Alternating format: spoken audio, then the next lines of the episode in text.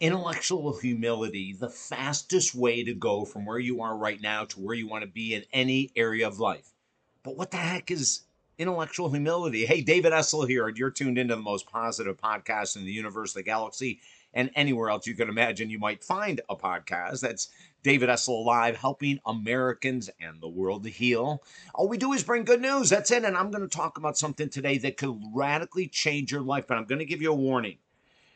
It's going to be tough it's going to be worth it, but it's going to be difficult. And that is intellectual humility. One of my psychology magazines recently had this incredible article. I had never heard of intellectual humility, but when they defined it, I said, Oh my Lord, I just did it, but I have not mastered it. What is intellectual humility? It's what it says. It means that we have a discussion with someone about a topic that we are certain we know a lot about. And instead of giving our opinion, we ask questions we ask them for their knowledge. We ask them for their experience. It doesn't matter if we've been doing x for 100 years and we're talking to someone that's been doing x for 10 years you never know how much someone can radically change your beliefs by listening with an open ear which means being humble. So let's say i'll give you self i'll give myself as an example if 30 years ago or 25 years ago I was doing an interview on uh, recovery and the 12 step organization, I would say that the 12 step organization is not a place I'd put a lot of faith into because they have a 10% success rate and a 90% failure rate. I wouldn't go there. I wouldn't even attend meetings. That was me 20 or 25 years ago. Now, over that period of time, thank freaking God, I've gotten humble, less arrogant, some people would say and I am now open to other people's ideas. And so now, if someone said, What do you think of the 12 step program? I say the same thing every time. Listen, if it works for you and you don't cross addict, and you don't relapse for 365 days in a year, do not change a thing. Now, that is intellectual humility because I've learned that there are some people that do heal from that program. It's like intermittent fasting. I'm not a huge fan of it. However, even though I'm not a huge fan of it for a thousand different reasons, I saw it on the cover of a health magazine uh, in a grocery store the other day. I was shocked because I hadn't heard anything about intermittent fasting on social media and the news in probably over a year or two years now. So it was interesting that it was on the cover of the magazine. Now, even though I'm not a fan of intermittent fasting, when I work with people that want to lose weight or bodybuilders that want to get in great shape and they say, Hey, what do you think about intermittent fasting? I say, Try it. Who knows? I wouldn't do it because it wouldn't fit with my brain chemistry, but it might work for you. See, that's intellectual humility. Now, let's take you. When you see a post on social media that pisses you off, or you see a post on social media where you say, oh, they don't even know what they're talking about. Let me correct them. Don't. If you want to ask a question of them, ask a question. Where did you get your information? I'm very interested. I, I never knew this about saving relationships or making more money or investing or losing weight. I've always had the opposite opinion, but your post is now making me curious. Can you share with me where you got your information and how it's worked? See, that's intellectual humility. That means that we might be an expert in a field, but we can still learn. I was just on a podcast this morning with this brilliant guy in the world of addiction recovery who happens to know a lot more than I do about a certain part of recovery. And I'm fascinated. And he's the host and he's asking me questions, and I'm just as interested in his belief systems as mine. Okay, that's intellectual humility.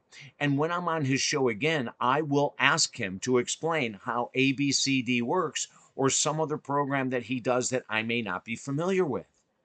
When I was introduced to cognitive behavioral therapy, now we're talking about 40 years ago, I looked at it as, oh my God, come on, snapping a rubber band on your wrist and making a couple statements. How is that going to really change someone's habits or belief systems? then 40 years later, I use it all the time in my practice. Do you know what I mean?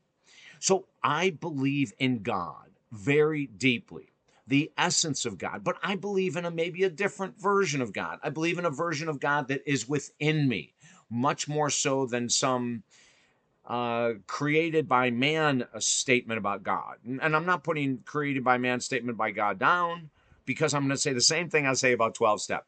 If your beliefs about God or your religion brings you to inner peace, service, humility, vulnerability, kindness, compassion, I have nothing against that. Keep going after whatever your religion is called. Keep doing it. If it brings you all of these beautiful things and you're serving humanity, oh my Lord, who am I to tell you? See, this is intellectual humility. I may not agree or understand why you love a certain religion or church or whatever else, but I can ask you questions like, does this bring you closer to yourself? Does this bring you closer, your faith or your religion or whatever it is, to your family? Does it allow you to have a greater impact in a positive way on this world? I can ask you questions about maybe a religion I don't believe in. But if you can educate me on what you're getting out of it. Oh my God, please. You know, I remember um, in the 90s when I was into training very hard, physically training really hard. And I had heard about these guys in this gym and they were doing this really high protein diet. It was around 1995, 1996. And I thought, what a bunch of crap. Because I was not intellectually humble. I was not a part of that that that source of information that says, well, why don't you ask questions if you don't understand it or you don't agree with it? Just because they're doing high protein, why don't you go and ask them why? Hmm. See, this is where arrogance gets in, right? We can think we are so smart in certain areas of life that we're missing the ball game. And I missed the ball game. I continued for another couple years with my high carbohydrate loading before I went and trained and everything. And then when I switched to the brilliant men in the gym that were doing something I was putting down a year and a half earlier, my body fat dropped dramatically. I never had a lot of body fat, but by going to a high protein, high vegetable diet, oh my God See, I was lacking intellectual humility. I thought I knew it all. Now, there may be cases, and it could happen in 30 seconds when I get off of this podcast where someone says something like, oh my God, that'll never work. That's just stupid. And then I got to pause. And let me mention something. Write this down intellectual humility and circle it. And what I want you to do is purposefully look to talk to someone that you may not agree with and ask them to educate you. Why are you hanging out with the homeless? Why do you care so much about the homeless? They're dirty, they're lazy, they're addicts, they're drug addicts, they're alcoholics, they don't give anything to society. So, why the heck are you working at a homeless shelter? Why do you even stop and talk to the homeless? If I was someone that didn't like the homeless and I could find someone that did, I would want to know why. Since they're so dirty and so scummy and they bring nothing to this world, why do you want to work with them? Now, if someone asked me that question, I could answer it in an extremely affirmative, positive way because I love the homeless. But that doesn't mean you have to. But if you and I were talking and you didn't like the homeless and you said, David, why the hell are you stopping your car, rolling your window down at a red light and talking to a homeless person and asking their first name and asking how their day is and everything? Now, if you asked me that question because you were intellectually humble, and I gave you my answer. It may or may not affect you. My, my answer is not meant to affect you and change your mind. My answer is just to give you the truth of why I do it. And then you can walk away and decide once you have that information, you know, that kind of makes sense. Maybe it'd be good for me to do that. Or that guy's nuts. David Essel is crazy. He's nutso talking to those losing homeless. And whatever your answer is, is fine with me. See, this is all about intellectual humility. And when you really want to look at it, it's all about being humble. Can you be more humble? Can you look for people you disagree with and ask them to educate you? And at the end of their education, if you don't agree with them, that that's okay. Or at the end of their statement, you agree with them, that's okay.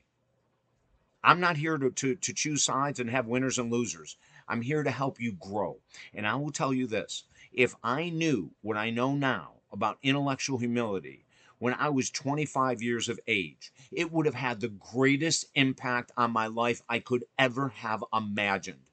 My addictions would have ended fairly quickly at 25 when I talked to people and I really wanted to hear their answers about why it's important to be sober. I could give you a thousand reasons of when I was 25 years of age, or 30, or 40, or maybe even two years ago, that I was not intellectually humble and how it limited my growth. I want your growth to skyrocket. And one of the fastest ways to do it is what I'm telling you. And always remember this I'm not telling you this to change your beliefs or your habits or anything else. I'm telling you this to open your mind because you might find something so startling, stunning, amazing then it rockets you to the next level, which is the only damn thing I care about. You've been listening to David Essel Live, helping Americans and the world to heal at buzzsprout.com. Oh my God, go and listen to all the different audios we have there, the different programs we have there. We are doing shorter versions so that you can get in and out quickly. I hope that this touches you. I hope this little podcast that we're doing has a big difference in your life. And remember, it's all about good news. Visit us at talkdavid.com, talkdavid.com. You can do a free 20 minute session with me on the phone. There's a sign up there. Three of our top selling books, absolutely free. Get intellectually humble and get them all for free. And if you disagree with me, great. And if you agree with me, great. And I hope you learned something. This is David Essel telling you, I can't wait till next time. Have the most amazing day ever.